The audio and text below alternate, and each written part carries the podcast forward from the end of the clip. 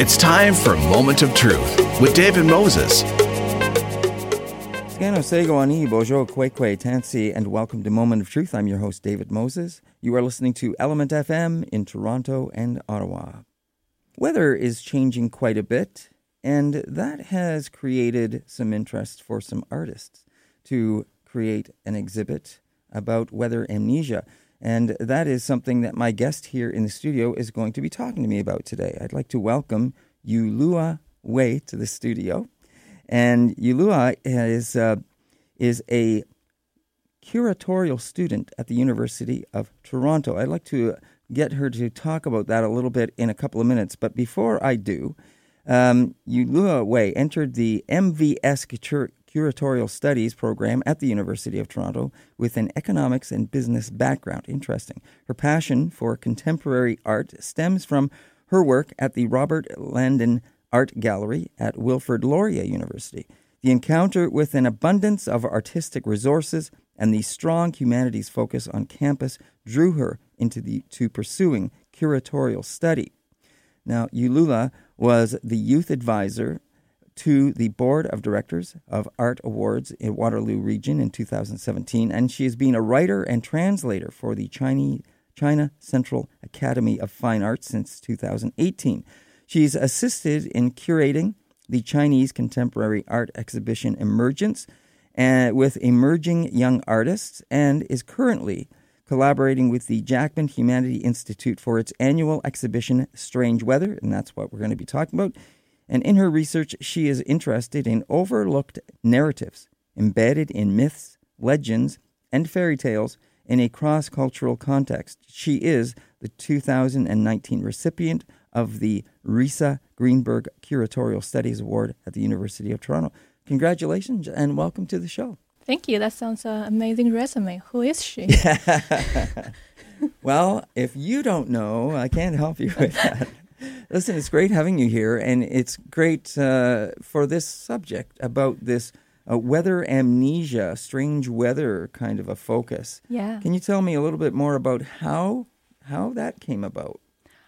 Um, the so the strange weather this annual theme is made by the Jackman Humanities Institute uh, committee. So mm-hmm. they came up with the annual theme every year. Uh, and we, as MVS students, every year we one of us uh, is selected for for this exhibition uh, corresponding the annual thing. So that's uh, how we approach to this project.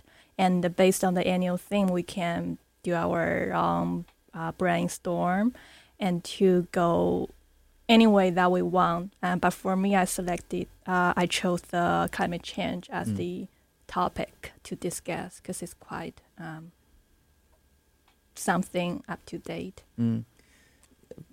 It seems to me that we we've kind of surpassed the climate change point of things. It's more of a crisis, I believe, it, that we're in at this point in time. Now, I believe there's also what ten artists, uh, ten artists participating in this. Yeah, uh, but um, more or less two of them, Lisa Hirmer and uh, Tania Kitchell, mm-hmm. they are contemporary artists uh, involved in this exhibition.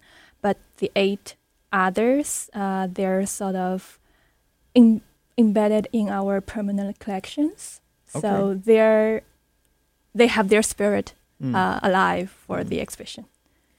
So climate change as uh, as a subject and and and strange weather. Um, what was it you were hoping that you, you could bring to this? Yeah. Um, when I did my brain brainstorm with Barbara over mm. the summer, oh God, we started a long time ago. so over the summer, I, I was wondering uh, what kind of approaches that we can make to make the climate change or the climate crisis um, more profounding and more visualized uh, to all the audience. Um, so so we we said it might be a good idea to see if there if there's any visualized observations about climate change, uh, if there's any causes, any interest solutions to climate change as well. Um, so based on this several branches, uh, we went out to do more research about uh, the past and current status uh, status on climate um, crisis or change, uh, in terms of what kind of landscape paintings we can use, what kind of uh, sculpture, what kind of photography that we can uh, make use of for the exhibition. To put them together and uh, give them the dialogue between past and current and between science and art, um, between imagination and the reality, those kind of things. Mm. Um, that sounds very interesting, of course. Um, and you had an opening for this about a week ago now. Uh, how long does the, the exhibit run for, and, and where can people see it? Um, it runs a whole year for a whole year until right. 2020 in June, mm. late June. Yeah. And that, that so, will be at the Jackman? Yep, that's the 10th floor of Jackman Humanity Building. That's just next to the Bata Shoe Museum. Oh, yeah. Um, and uh, it's free and open to the public. Right. Yeah. Uh, 9 to 4? 9, to 4. Yeah. Um, okay. Now, uh, so what will people see when they go to this exhibit? They'll see what they want to see. um, so for for this exhibition, uh, I think the whole idea is when the strangeness becoming the new normal mm. because right now everybody keeps saying oh, it's a strange weather today. Mm-hmm. So starting from that point, when they become the new normal, the exhibition uh, I I wanted to make us wonder and think about what kind of future awaits us. So when audience uh, enter the the the tenth floor out of the elevator, the first thing they will see is the reception desk, sure. and when they turn, there are two wings on the left side mm. and right side. Mm. On the right side, there's uh, contemporary sculptures mm-hmm. of uh, aliens plants. Mm. They're all white and bl- white and black. Uh, mm. they're made by uh, Tania Kitchell. She's mm. a Toronto-based artist and a teacher.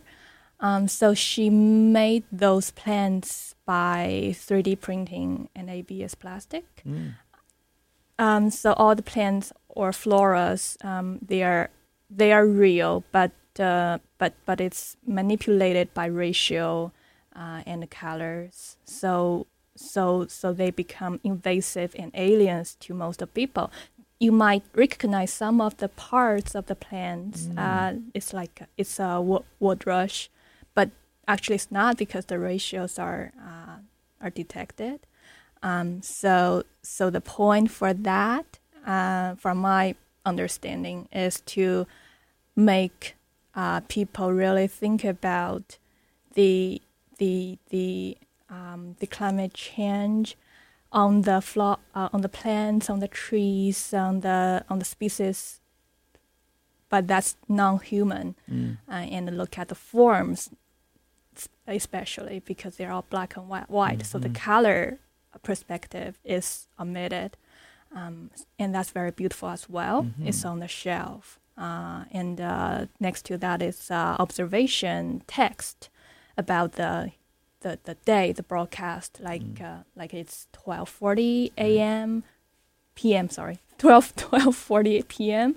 and what's the humidity, uh, which direction she's facing, mm. the temperature, the wave, the mm. the the wind, everything. Right. Yeah, it's just to immerse. Now, just go back for a second. When you said they're real, does that mean they're living? No, sorry. I mean the plants, yes. the species, oh, they okay, are real. Okay, yes. But they're plastic. Yes. The sh- on the shelf. Right, right, right. Yes. Okay, I thought, wow. Sounds very cool. if it's real, it, it, yeah. yeah. we have to water. Them. Yeah, that's right. but but you know, it, it is uh, as you say, the weather is changing. It's unpredictable uh, and less predictable. Uh, the other thing about you know, if we go into the science side of things, we keep hearing about the scientists who are now have been telling us about this for a long time. Yeah.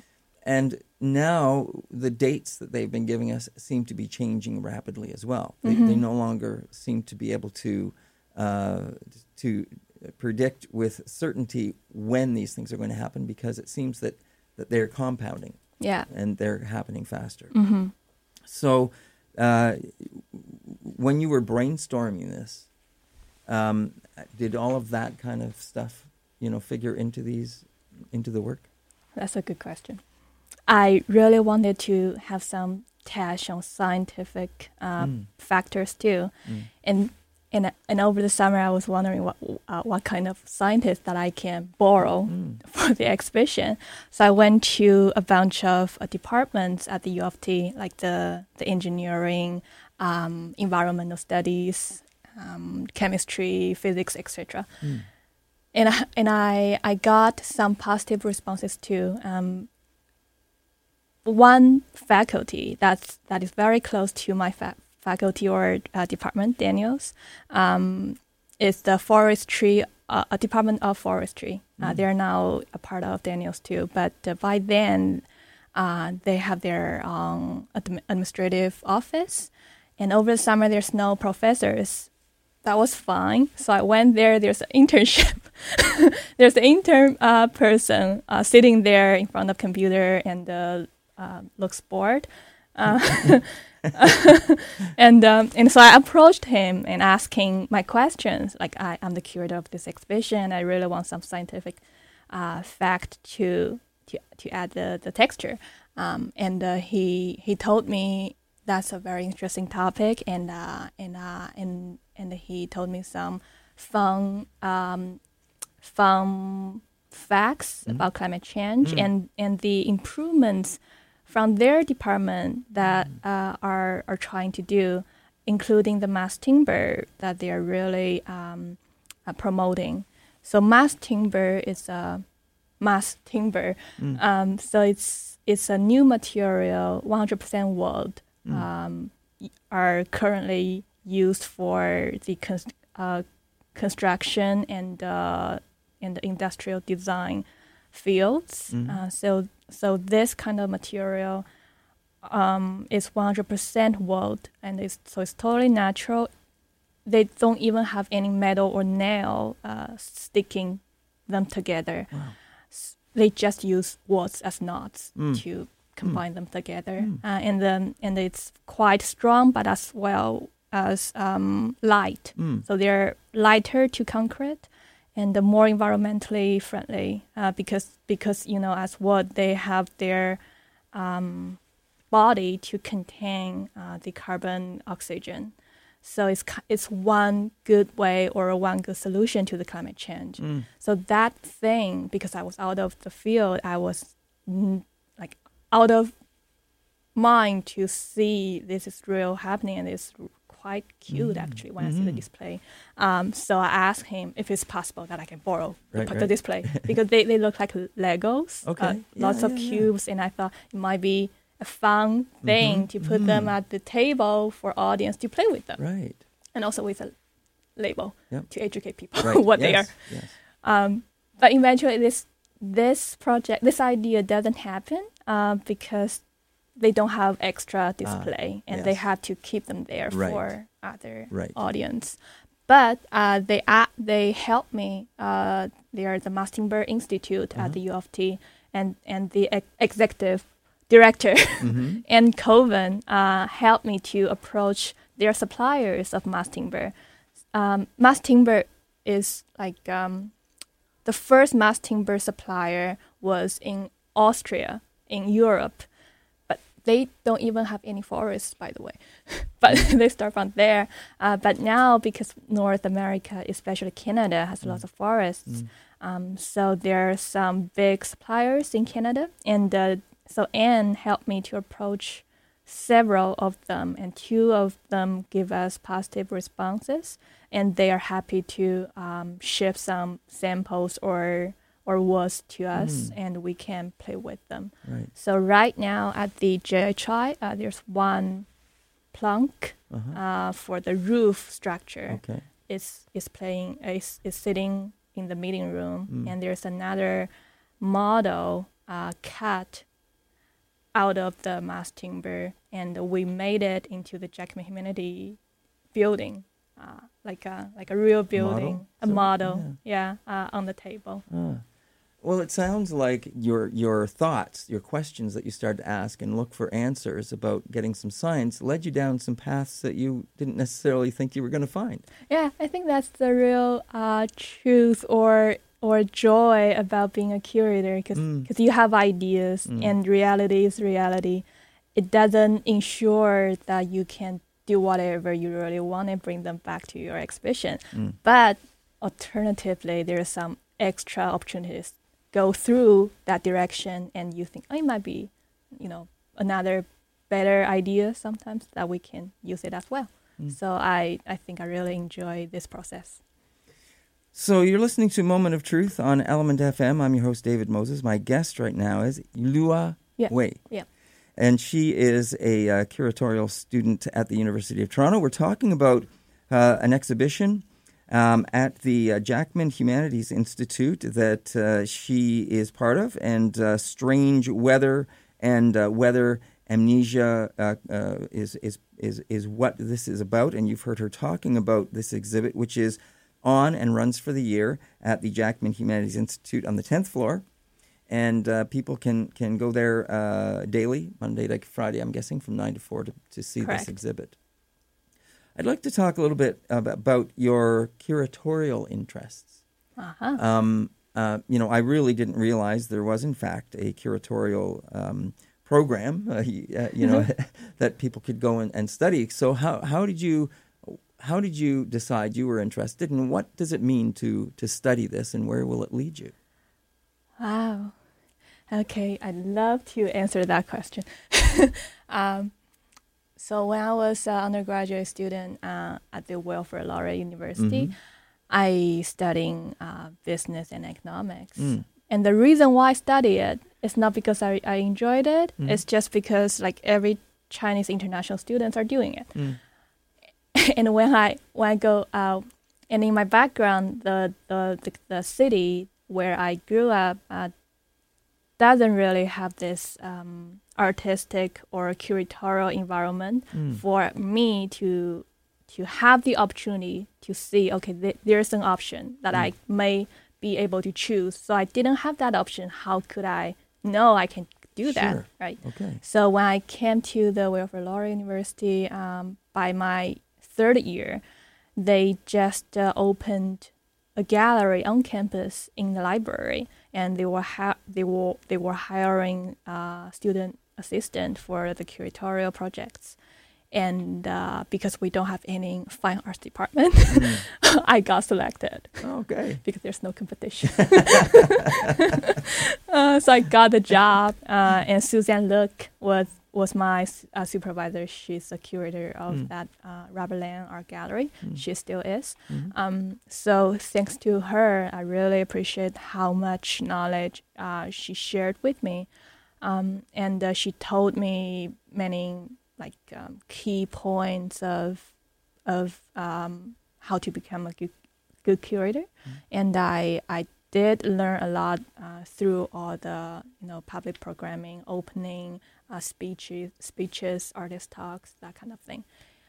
But by then, I was very interested in the uh, in those projects uh, because they look very interesting, and uh, I learned a lot. Cause, and I thought it might be a good uh, direction for me to go because I don't want to sit in front of a computer uh, dealing with data and money Mm-hmm. all the time. Mhm. Uh, they're not my money. uh, so so I chose. Uh, so by then I met Ron Benner. Uh, he's a London-based artist, Mhm. um, and um, he, I was helping him assi- uh, installing his his exhibition, uh, the whole table and uh, labels on the wall. It's a big installation, so I was helping him, and I uh, when when someday uh, he went out for smoking, I I followed him and asked.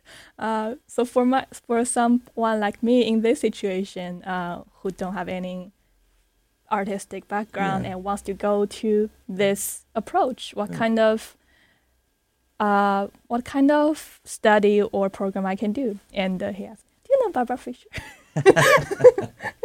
and I said, "No, I don't." uh, and he he introduced me this uh, Mm. program, curatorial Mm. studies at the U of T. Mm. by that time, I thought it's a nightclub thing, not like a night study, night night school. Oh, oh yeah, yeah, yeah. I thought that was not night school. Yeah. Uh, and I, I because that's for like continuous Mhm. education. Yeah, yeah. Um, because I was totally out of this field. I don't know how great this program was. Right. So I looked into the website and Mm. to see the appli- application requirements, hmm and uh, they requires a portfolio, which Mm. I don't know, which I didn't know what it was, Wow. and they need Okay. 20 photos. Wow. Uh, I don't have Mm. any of them, Right. but but but that conversation really triggered me Mm. um, to see if I can try and push myself Sure. to this program. And so after I graduated, I started to do my portfolio. I mean, I learned what portfolio was Mhm. and uh, create them and uh, made my writing sample ready, everything ready, and uh, you know wrap them Mm. up, sent Mm. to the U of T. And by February, I got the offer. That was like my best day of my life ever because uh, uh, by the time I saw I saw the you know the email, um, please uh, we have made the decision on your application. Please read blah blah blah on the website. There's no decision telling me on the uh, uh, in the email, and I Mm. was I was like, okay, is it yes or no? and uh, and I. Uh, And after one second, there's another email pumping in to say the the uh, the funding package. Oh yeah. No, okay, that that means I got it. so I went to the website Nice. Yeah. with my heart bumping. Mm, mm. But by that by that time when I, when I, when I read the offer, I couldn't recognize any words in English. Mm. You know, you know that feeling. Yeah, Mm. I couldn't You're recognize. too the word. excited. I can't read. Yeah. Um, yeah, so that was story how I entered this program. Well, that's uh, what a great story. Thanks for sharing that. It's very beautiful. Thank you, Um, and congratulations. thank you, thank you. Congratulations to me. no, really, for sure. And uh, so, what do you what do you hope? Where do you hope to, to go with this? I mean, already you've you've you've done some things, right? Yeah. You've you've started to work with your own your own country, right? In in translation, and, and Mhm. it's opened some doors for you in that regard already. Yeah. Um, I think I, for now, because there are lots of options for curators. Mhm. Um, and but for now, I think uh, I really want to try to become an independent curator, um, and um, and uh, to do some studio studio assistance work because that really helps uh, to build up the knowledge of arts uh, as a curator. You know, to Mm. see what kind of artworks in different mediums can be created, and I really need to know how they work work them out. Um, so so for and, and for the independent curate curatings part, um, I wanna try to see if I am able or capable of um, bridging the, the the Chinese contemporary art and the Canadian art uh, in some way to have the dialogue between each other and to introduce, you know, either ways to the other country. Um, and um, I think that's a very meaningful thing to do, and that makes me feel like I'm I'm alive. Mm. You know, uh, y- it's one thing to be an artist. Um, I think that because you have a background also, though, that you mentioned in business and Mhm. economics, Yeah. that doesn't hurt what you're doing. I think it only adds to what you're doing, right? Because those things come in handy to have. hmm Yes. Yeah, because eventually everything adds up. I, Yes. I learned that. yeah. and, uh, so, uh, you know, uh, I think though that um, uh, the role of a, of a curator, uh, you have to be able to speak, and, and I use this this word languages hmm in, in a sense that you have to be able to speak the language of the artist, but you also have to speak the language of, of the business side of things and Yes. be able to look at those things. So it does take a certain kind of person to be able to pull all this stuff together. I think you, you've you've it sounds like you've certainly got a lot of the talents needed for, for doing this. Oh, And thank you. um, uh, yeah, and so congratulations to, to all of that. Um, is there anything we haven't touched on that you think is important to mention? There are some good stories, but they're bad news. Oh, so maybe not. are they weather related? Uh, well, well, uh, one point for this exhibition over the summer, um, we were proposing if it's possible to use the balcony of, Mm. of the Mm. institute because they're on the top floor Sure. and they have amazing view uh, over that uh, balcony. Yeah. So we proposed a performance um, Ah. to them, and um, and we thought we got approved, but uh, but early like in August, um, the building manager told us it's not allowed to use a balcony for this kind of function. Ah. So eventually, we didn't do anything uh, on the balcony, but but it's a big pity for for us because it's about weather Mm. uh, stuff, and the balcony is a real good bridge hmm know, to to bring people to the Mhm. real nature. Um, Well, so- It was a great idea, and sometimes these things don't work out because Yeah. of those. Uh, but people can still see the weather looking out through the windows, I guess, at, towards the balcony. Can, you can always walk out on the balcony, experience the weather that is happening. uh, I- I- Iuluo, Iuluo. that's like Close. the music. Yeah, yulo. Uh, it's been a, it's been a real pleasure having you here today and Thank speaking you. to you. And I really enjoyed uh, hearing your story, and I congratulate you, and I wish you all the best in the future. and Thank you so hopefully much, we can have David. you back on again. Yeah, we have another theater exhibition coming soon. Well, make sure to stay in touch, and we'd love to have you back on the show. Gotcha. Uh, I would say Nyawa Miigwech Wenishi, and thank you. How do you say thank you in your language? 谢谢，谢谢. Xie Well, xie Appreciate you coming on the show today. My pleasure. Thank you, David. Thank you. Welcome back to Element FM and Moment of Truth. I'm your host, David Moses. You are listening in Toronto and Ottawa. And as I say, welcome back to the show. My guest in the second part of the program is a, a young man, and his name is Theland Kicknosway, if I have that correct. Yep. And Theland is a, uh, a, a member of the Wolf Clan from the Potawatomi Nation, a Cree Nation from Walpole Island and that is uh, sort of down towards Sarnia area uh, in Ontario. But he now lives in Ottawa, I believe. Yes. Goes to school there. Yes, sir. And we'll be talking a little bit more about that. But before we get there, uh, the reason why Theland is with us today is because he recently took part in We Day in Toronto. Now, many of us know about We Day. It's uh, a very well known international event. And uh, Theland actually was, uh, was in there with a lineup of very, very accomplished people. Uh, Theland, so what was it like for you to take part in, in We Day?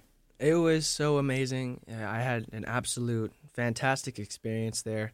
You know, just everyone that's working for We Day and everyone around the whole We movement, Mm. uh, they're all so positive. And, you know, I think that's what really, like, that's what really intrigues me when I go to these events, right? Especially for We, you know, just being in that positive environment where all those people, all those change makers, influential people are there to share their story to all the amazing young children that come out from their schools to participate Mhm. in We Day.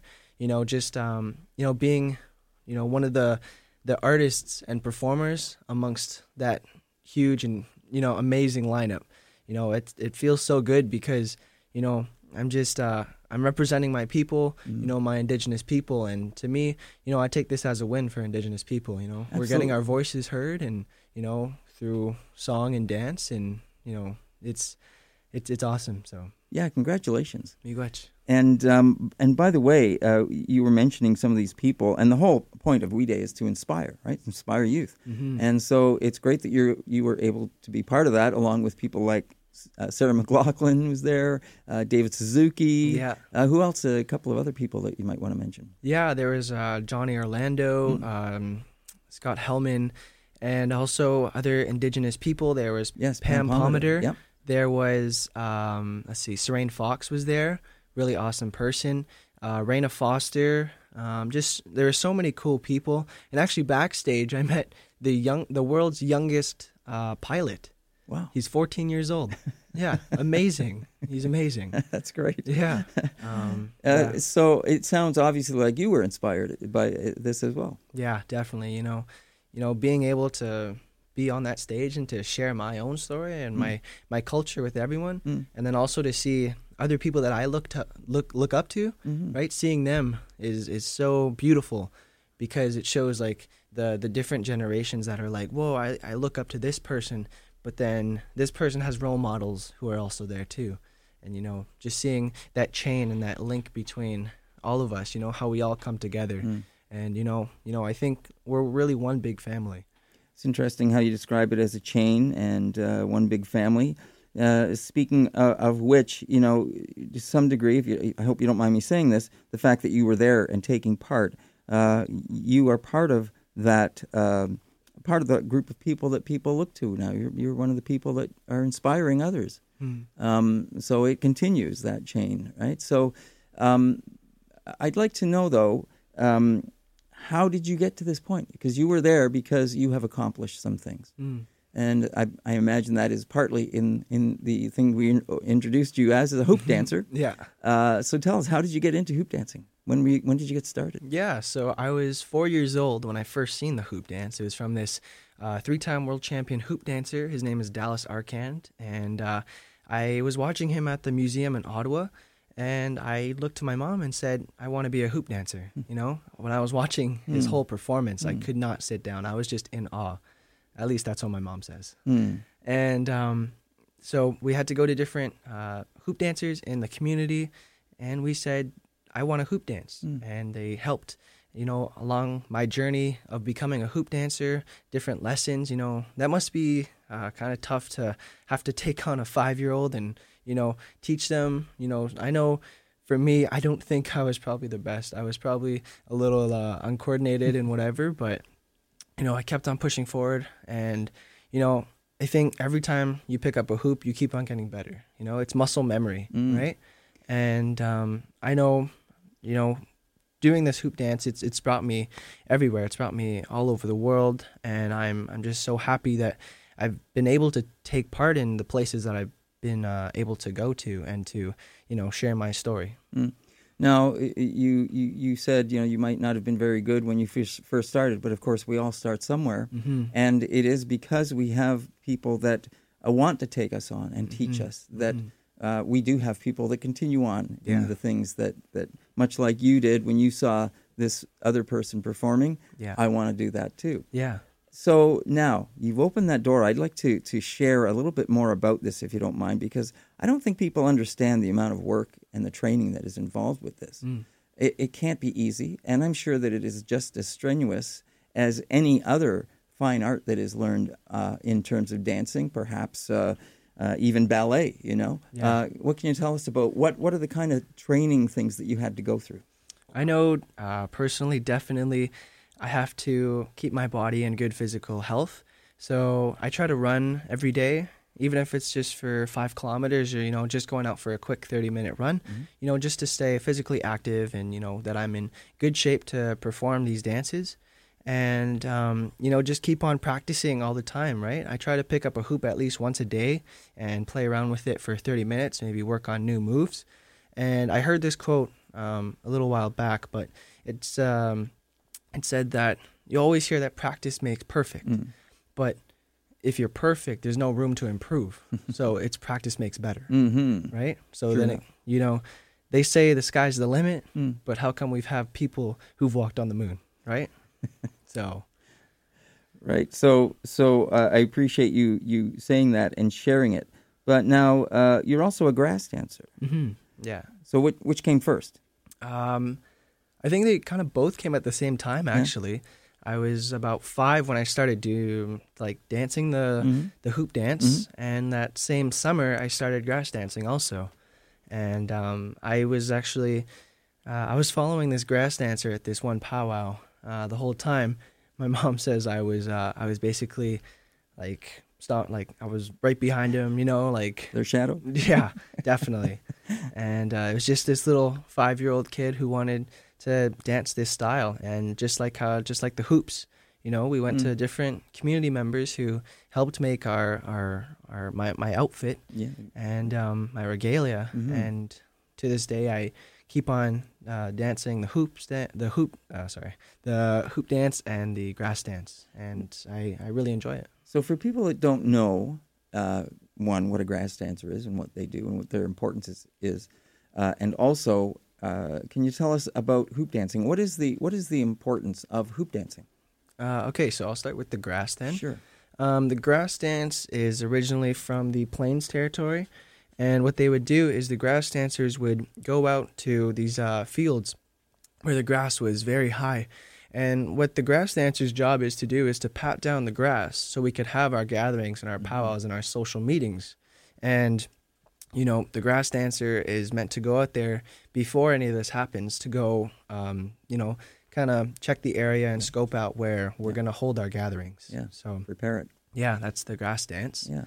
And the hoop dance, it's it's originally from the Hopi Nation down in Arizona, and the hoop dancers would, um, they would, uh, it's a storytelling dance. So what they would do is they would try to illustrate different uh, shapes and creatures of nature, and so through the hoops you may be able to see, you know, flower, an eagle, a hawk, right?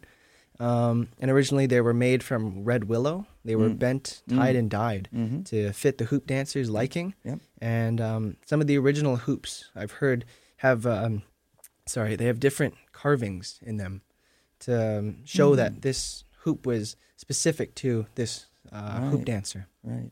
And um, yeah, so I've been dancing both of those styles for about 11, 12 years now. And um, I've had a lot of fun with them and, you know, going to powwows and sharing my dance style with many people across uh, Turtle Island. It's uh, It means a lot to me.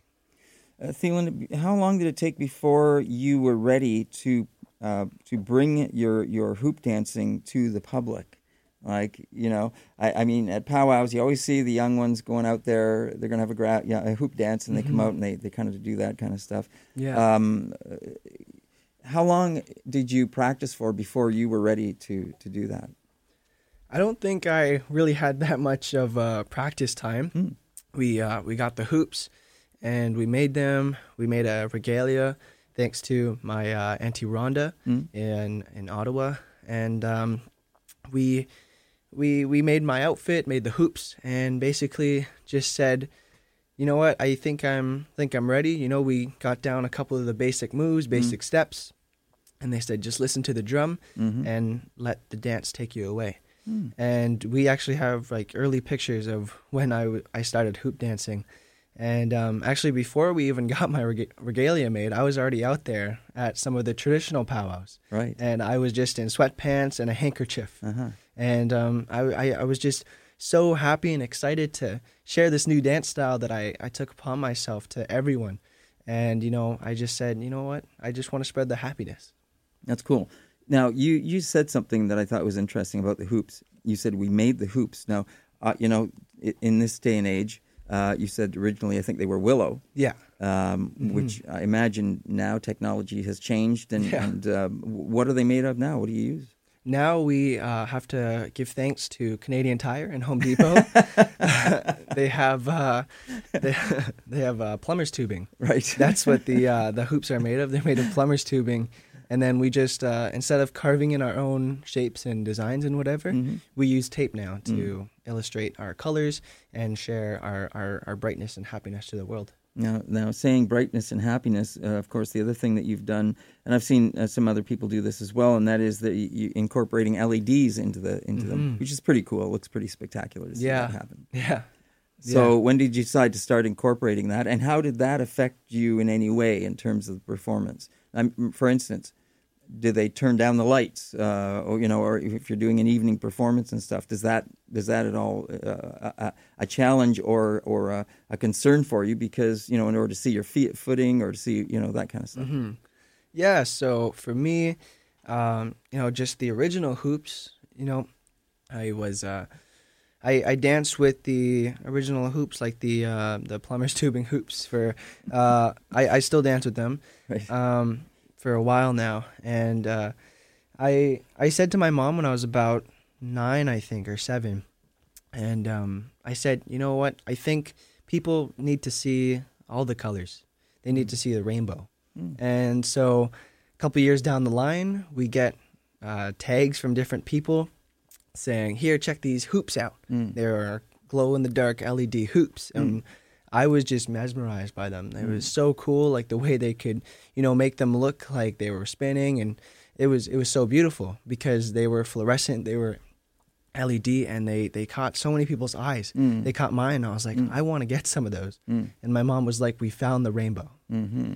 And so we ordered these hoops from the a company in Florida called Mood Hoops, Mhm. and we said, uh, you know, we're gonna try these out, see what we think of them, and hopefully people will like it. Mm. And so I remember getting them in the mail, you know, taking all the package off, opening up these uh, these hoops, and just seeing so much so much color, so much so much brightness, right? Mm. and you know being able to share the rainbow Yeah. with everyone you know i think everyone's included everyone should be included right we're we're all we're all allowed to you know dance in the circle Mm. as as we say and you know just being able to share my way of um how contemporary youth share our our, our circle you know Mm. I think um, through these hoops, they've they've taken me so many places, and I'm just honored and privileged to have had the honor to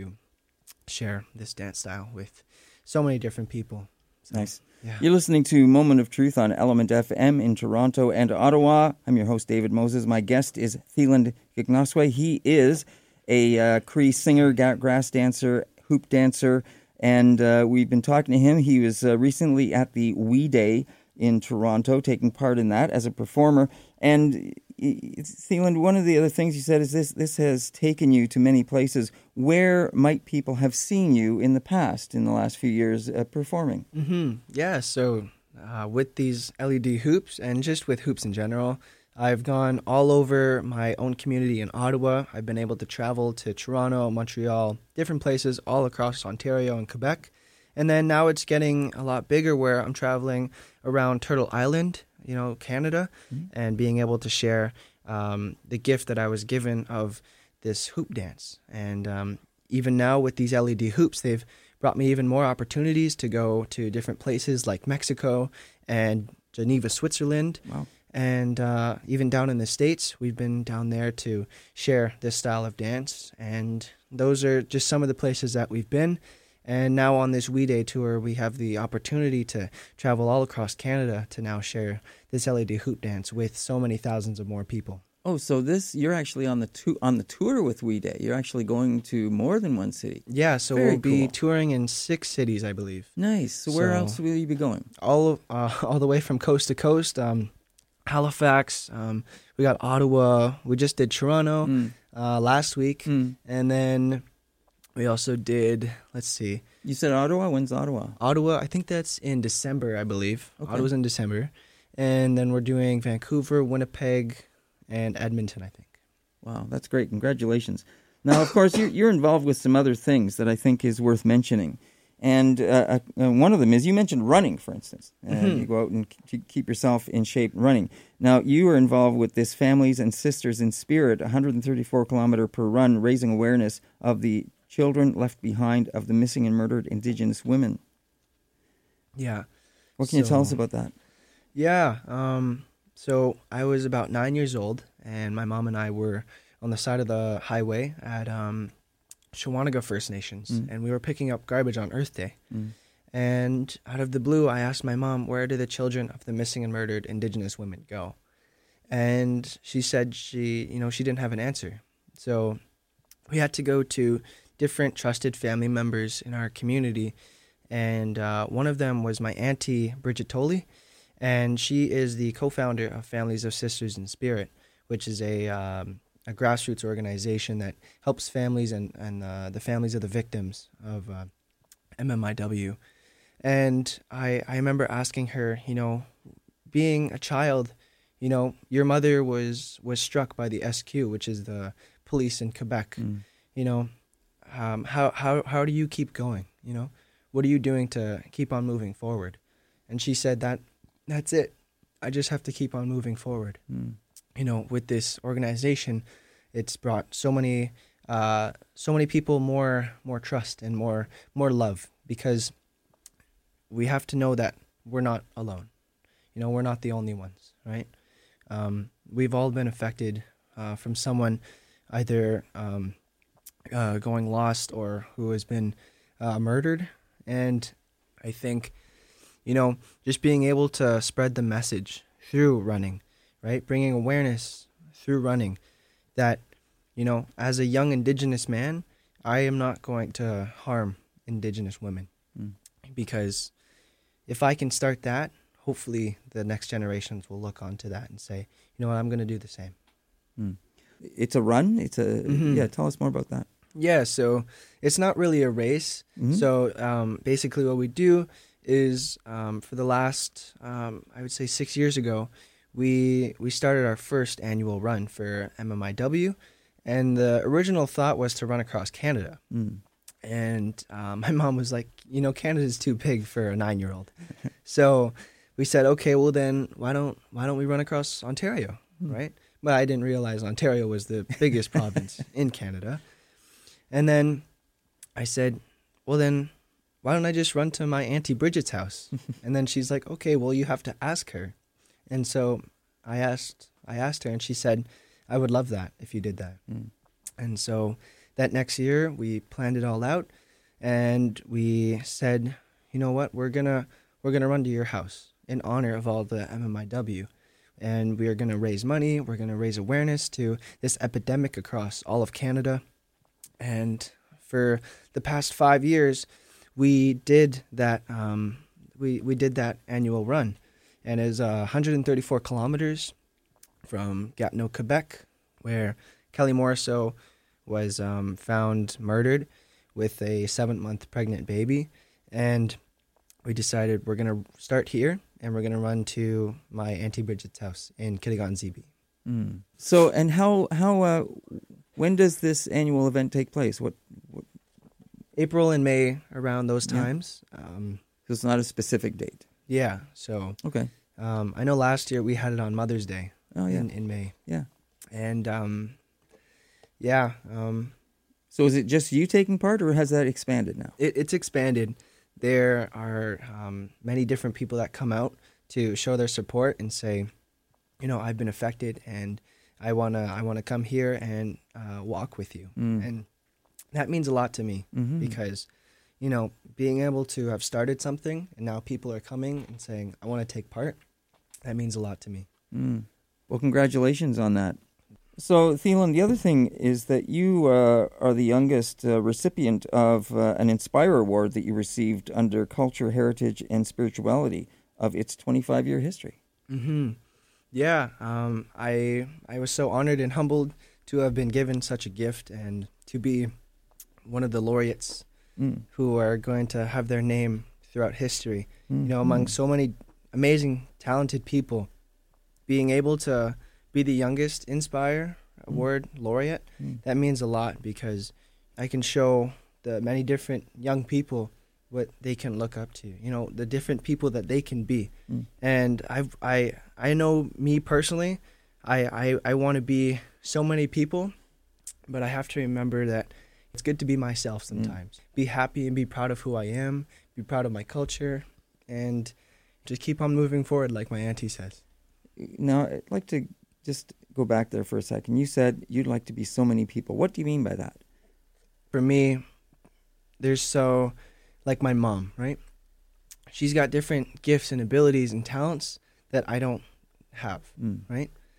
And I wanna, I wanna be, I wanna be kind of like my mom, right? I want to be able to, you know, be that awesome parent, you know, be Mm. that awesome parent that's always there for you.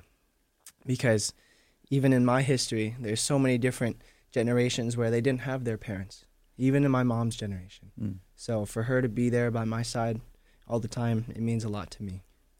Well, I think you just made your mom very happy by saying that. So I'm sure Yeah. she's happy to hear that. Now, uh, the the other thing though is that you're you're not uh, you were in, involved with some other things. I want to go back to, to to say that you were involved with the the residential school survivors in Ottawa um, in in 2008 as well as in the closing of 2015 Mm-hmm. in drumming uh, the drumming aspect. Yeah, yeah. You know, I think just sharing our voice and sharing our songs, especially as young Indigenous youth, you know, that's how we're reclaiming our, our power, reclaiming our, our culture, and um, reclaiming our, our nation and our, our, our, our, our, our friendlyhood with each other. Mm. You know, and um, you know, I think just being able to have participated at such an event, you know, with those uh, those many different people who have been affected, and to share my voice with them. You know, I've had people who came up to me after and said, "Thank you for sharing your songs. It Mm. means a lot to me." Now you live in Ottawa. You go to school in Ottawa. Uh, you're in high school. Yeah. Yeah, yeah. Grade eleven at Okay. Maryville High School. And uh, what what plans do you have after you graduate? I'm still working that part out. Mhm. We, uh, you know, I think there's uh, many different things that um, I could do after, and right now, just trying to see what my passions are and see what I enjoy, and hopefully turn that into a career. Okay, so so we know you like running because obviously you wouldn't do that if you didn't, and keep yourself in shape. You know, hoop dancing, grass dancing. You're busy with that, dancing in uh, the powwow and hand drum singing. hmm Uh, so, uh, i i what else do you like to do in your spare time? Um, I, I like to like be with my friends and be with uh, different family members because even just hearing like their stories um, of like their their childhood, you know, the differences between then and now, you Mm. know, Mm. um, I like to do that. Um, I think just being around, you know, like like elders and hearing the different stories and even learning a little bit of my language that that's what I really like to do Bec- because you know there's there's going to be a time where people probably have to count on my generation to continue that language and that our, our culture right Mm. so we're we're for me I know I'm I'm learning my language through song and dance Mm.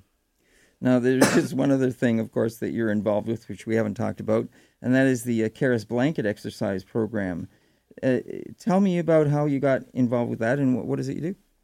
Yeah, so my mother and I have been blanket exercise for Kairos. Um, we've been facilitators for them for about seven years now, and we have uh, we've gone to many different places to share about the blanket exercise. Um, just a little bit of a description: Mhm. the blanket exercise is about 500 years of history in 40 minutes, and basically what we do is we set down blankets on the ground, and the blankets are there to represent Turtle Island. Mm. And when the people step on, uh, the participants, they are to take on the role as an indigenous person and to assume the role of an indigenous person. And uh, what we do is we are the facilitators. So there's going to be a narrator and a European. The narrator explains everything about the hoops, or sorry, the narrator explains about the uh, the blankets, what they symbolize, and then throughout the story, we go through our history. So we go through residential school, 60 scoop, and then to uh, the present day. And the European is there to uh, come and take the land. And as the exercise goes on, the blankets get smaller and smaller to uh, equal representation of what the land is that we have today. Mm. And uh, that's basically a little bit about the blanket exercise. You're a busy man, and uh, you're you're doing extremely well. So congratulations with everything that you're doing, and of course we wish you all the best in the future. Uh, we certainly look forward to seeing you uh, in performance in many places, and I think you mentioned something about music, actually, if I'm not mistaken, as well. Mm-hmm. Yeah, um, that's definitely uh, coming soon. Working on some music, but uh, thank you so much, David, for having me, and I really appreciate the time. It's been our pleasure. I appreciate you sharing your stories and sharing all the things that you you are doing, and uh, how you are also now uh, becoming a, a, a, a bit of a uh, of someone that other people can look up to and an inspiration for young people as well. So congratulations and uh, all the best on the tour. Look forward to seeing you uh, there maybe and and seeing what you're doing. And you know that whole thing with uh, the the Me to We and the We Day, uh, all about inspiring youth uh, all across. Uh, I guess internationally, it's an international event, right? Yeah, yeah. So- Chimiigwech. Yeah. Oh no, Nyawa Miigwech and Wanishi for, for coming in and taking part. Oh, thank you.